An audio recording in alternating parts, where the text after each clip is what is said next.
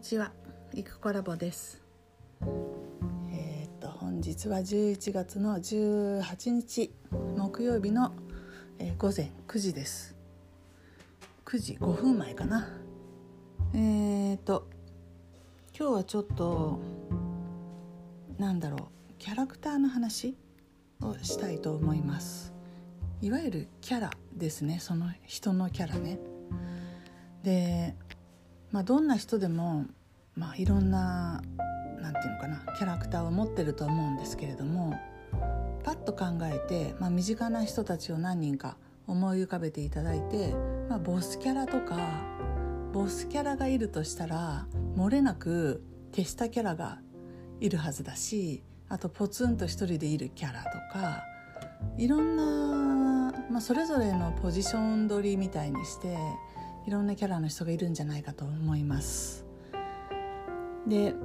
うんと自分自身のそういうキャラについてなんですけどなんかすごくそのことにうん違和感をね感じることがよくあるのでちょっと話してみたいと思います。だいたい人っていうのはあの私のキャラを見てその人なりにあこの人こういう人だなというふうに判断してそして関わってくれていると思うんですけれどもなんかね大きく分けて2種類の真逆のキャラ設定があるような気がして。でそのうちの一つは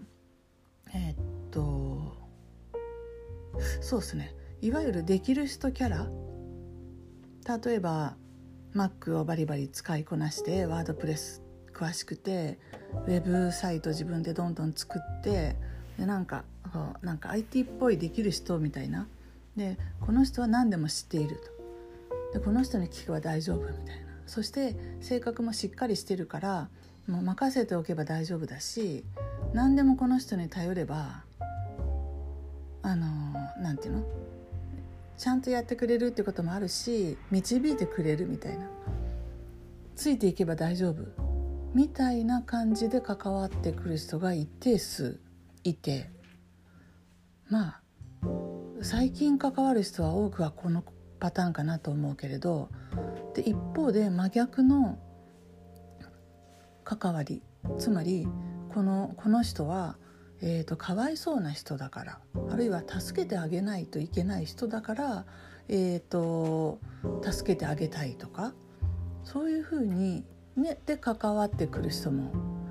一定数いて、まあ、数は最近は少ないかもしれないけどこれっていうのは何かっていうと古い知り合いに多くてね。で私が学生時代からうんと要はね転校生だったんですよ。小中、まあ、実際転校したのは小学校と中学校で何回かずつ。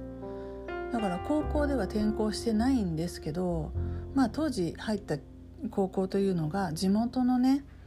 ここのエリアの人はここしか行けませんみたいなそういう学生が当時あったので、えー、と同じ中学から3分の1は同じ中学っていう状況でだからその、えー、転校生キャラを引きずったままの高校3年間だったなっていう。で転校生キャラって言ってもいろいろで、えー、転校生にもねいろいろありますから。ただえー、っと私の周りにいてくれた、まあ、優しい子たちはですねこの子は転校生で友達がいないからだから遊んであげなくちゃいけないみたいな感じ。で私があの導いてあげないといけないみたいなこう結構上から来るパターンというか、うん、そういう感じで、まあ、またそうやって人の面倒を見るのが好きな子っていうそういう性格もの子も一定数いるのでそういう子たち往々にしていい子たちでで私もそれにあんあの乗っかる形で楽をして、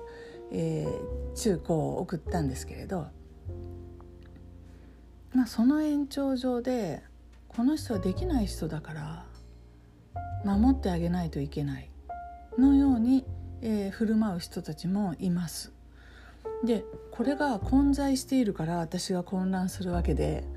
ね、えどうしてそういうふうに思うのっていう違和感をめちゃくちゃ感じる、え、ことがあります。でどっちに違和感が大きいかっていうと実は頼られる方一個さんは何でもできる人だから系のやつの方が違和感大きいんですけどいやできるにしてもさなんであなたのこと助けなきゃいけないわけっって思うんで違和感すごいあるんですよ。で私ができるできるって言うけどそれは他にやってくれる人がいないからしょうがなく自分で必死になってやっただけで、ね、もうこれでいっぱいいっぱいであなたの分までやってあげるつもりは全然ないよっていうようなことばっかりですよ。ウェブサイト作るにしてもね YouTube チャンネルやるにしてももう自分に必要だからそれがその時にだから必死になって、えー、勉強してやったっていうだけで教えてくださいとか言う言われればああれそうなのかなって教えてあげたらいいのかなってじゃあそういう仕事にしたらいいのかなとか思いましたけれどもこのそのそもそもの「えなんであんたに教えなきゃいけないわけ?」っていうこういうのが衝動として本当に出てくるんで仕事だから我慢してやろうってやってできるやることはできるだろうけれども心の底からその教えることが嬉しくてって楽しくて人の役に立つことが幸せでっていうふうには絶対にならないですよね。だからきっとそのキャラ設定は本当の私はあんまり全部反映しているわけではないんだろうなって思います。と同時にその逆のキャラこの人はかわいそうな人だから助けてあげないといけないっていう扱われ方にもものすごく違和感を感じて、うん、だからああしなさいこうしなさいっていう話になるんですけれども大体は。でもほぼほぼ私のやりたいことに合致してないんでそういうのがねだからどっちのキャラ設定もおかしくないかってなんでそうなるんだっていうふうに結構な確率で思いますね。ということを、えー、思って。でよく分かりませんけど昨日かなその年齢の話をあんまりしないよっていう話したと思うんですけどこの上に例えば、えー、これから出会うような人たちにね年齢が今61なんですとかいう話をしたら何だろう私をよく知る前にまずはこの人はシニアでって60過ぎたおばさんでって思った瞬間にあだから IT は弱くてみたいになっていくじゃないですか。絶対。であのそのキャラ設定もおかしくてあの許容範囲を超えるぐらいおかしくて話が合わせられない。その設定には私は話を合わせれないなっていう風になるぐらいのことなのでだからもう面倒くさいから年齢の話はしませんって。言ってるわけです。というふうにもう人が私を見ているその見え方っていうのが私には分からないのでね、えー、どんなふうに見えてるかがだからいいんですけど別にどんなふうに見えてたってただそれはないだろうっていう違和感に通じる場合がすごい多いなって思います。でまあ昨日もそんなような出来事がちょっとあったからこういう話をしてるんですけどにかく。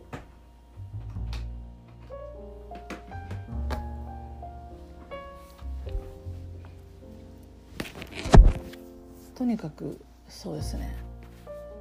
まあそんなことがありながら今朝起きてふっとこう YouTube をねポンとつけたらそこであの岡田敏夫と堀エモ門がそういうキャラクターの話をしてて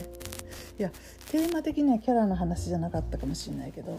あそうだアンチをどう扱うかみたいな話かな。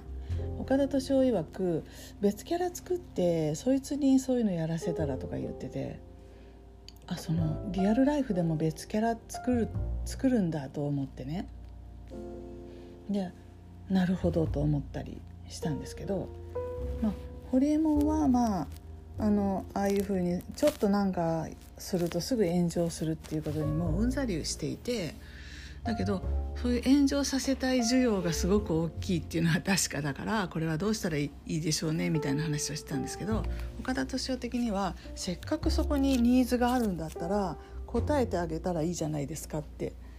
でそういういじられたい炎上させたいみたいなキャラがホリエモンの中にあるんだったらそいつをまあ B 面としてで A 面は真面目なビジネスの話をするような人って。えー、一人で2つのキャラ使い分けるのか面倒くさってホリエモンが言ってましたけれどもまあそういうことかなとで私も今ね2種類のそのキャラ設定があるみたいででどっちも違和感があるっていう話をしましたけれどもうん本来の自分をこう分かってくれていい感じのレスポンスが来るっていう経験があまりにも少なくて、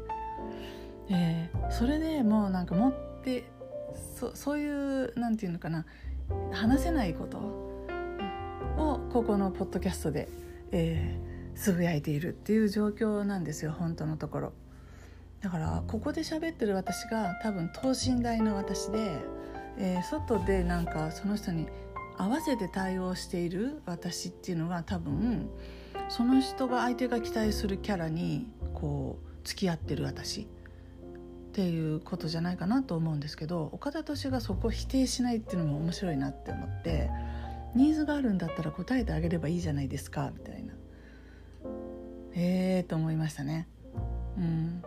だから私のことをとってもできる人っていうふうに勘違いをする、えー、人たちが一定数いるのであればそのできる人キャラを演じてそれでまあ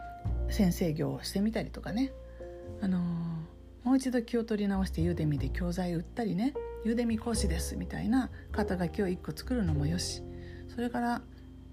ねできない人キャラは私あんまり好きじゃないんであの鬱陶しいのであのまあこれは排除ですね、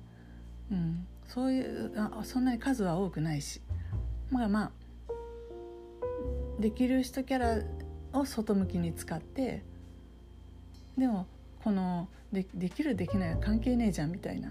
こう等身大の自分っていうのは、まあ、当面このポッドキャストで語るしかぐらいですかね。でも別にキャラ作らなくてもその朗読チャンネルやってるのが楽しいしそうですね。ダンスはよくある。ダンスはダンスでキャラ作んないと踊れないですけど、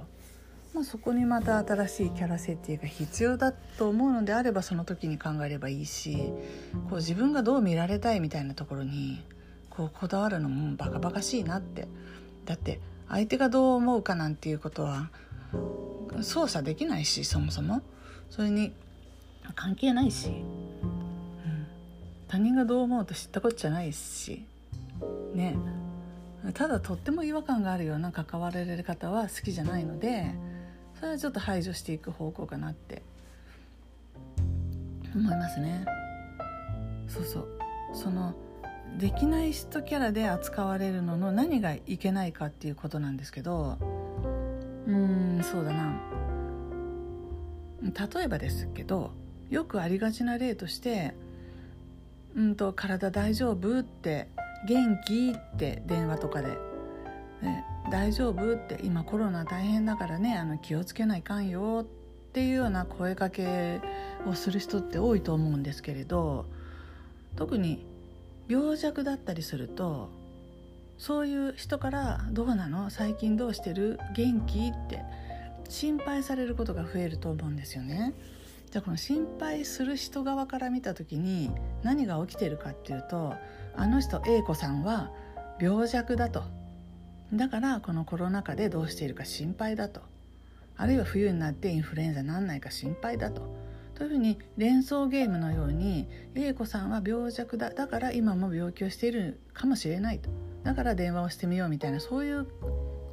のがこう意識しないと思いますけどあるからそういう言葉が出てくるわけじゃないですか。でこれが私の言うえいわゆる前提っていうやつで A 子さんは病弱だっていう部分そこがもう暗黙の了解になってて前提なんですよね。でその人はその前提に立って A 子さんに声をかける。で、えー、電話をもらった A 子さんも「あ心配されてる」って「あそうか私病弱だからな」みたいに ありがたければありがたいほどそういうふうに思うじゃないですか。これがね悪意を持った人だったらね誰だって分かりますよあこいつちょっと嫌なやつだなって思ってそういう人の言うことは跳ねのけるんですけど善意であればあるほどあそうかじゃあ気をつけないとなって私病弱だからそういう風になってくんですよね。これも特に考えることじゃなくって無意識的にそういう風になるんですよ。だからこの誰しもが相手に対しての先入観っていうかレッテルを貼ってますのでこの人は病弱な人この人はいつも元気な人この人はお金持ちの人この人は、えー、貧乏な人みたいにでこの人はなんか旦那さんが何とかで困ってる人とかまあ何らかのこのイメージを持ってその人と対応すると思うんですけどその部分がもう前提になっててでそれが親しくなればなるほどその前提を共有するようになると私は思うんです。だって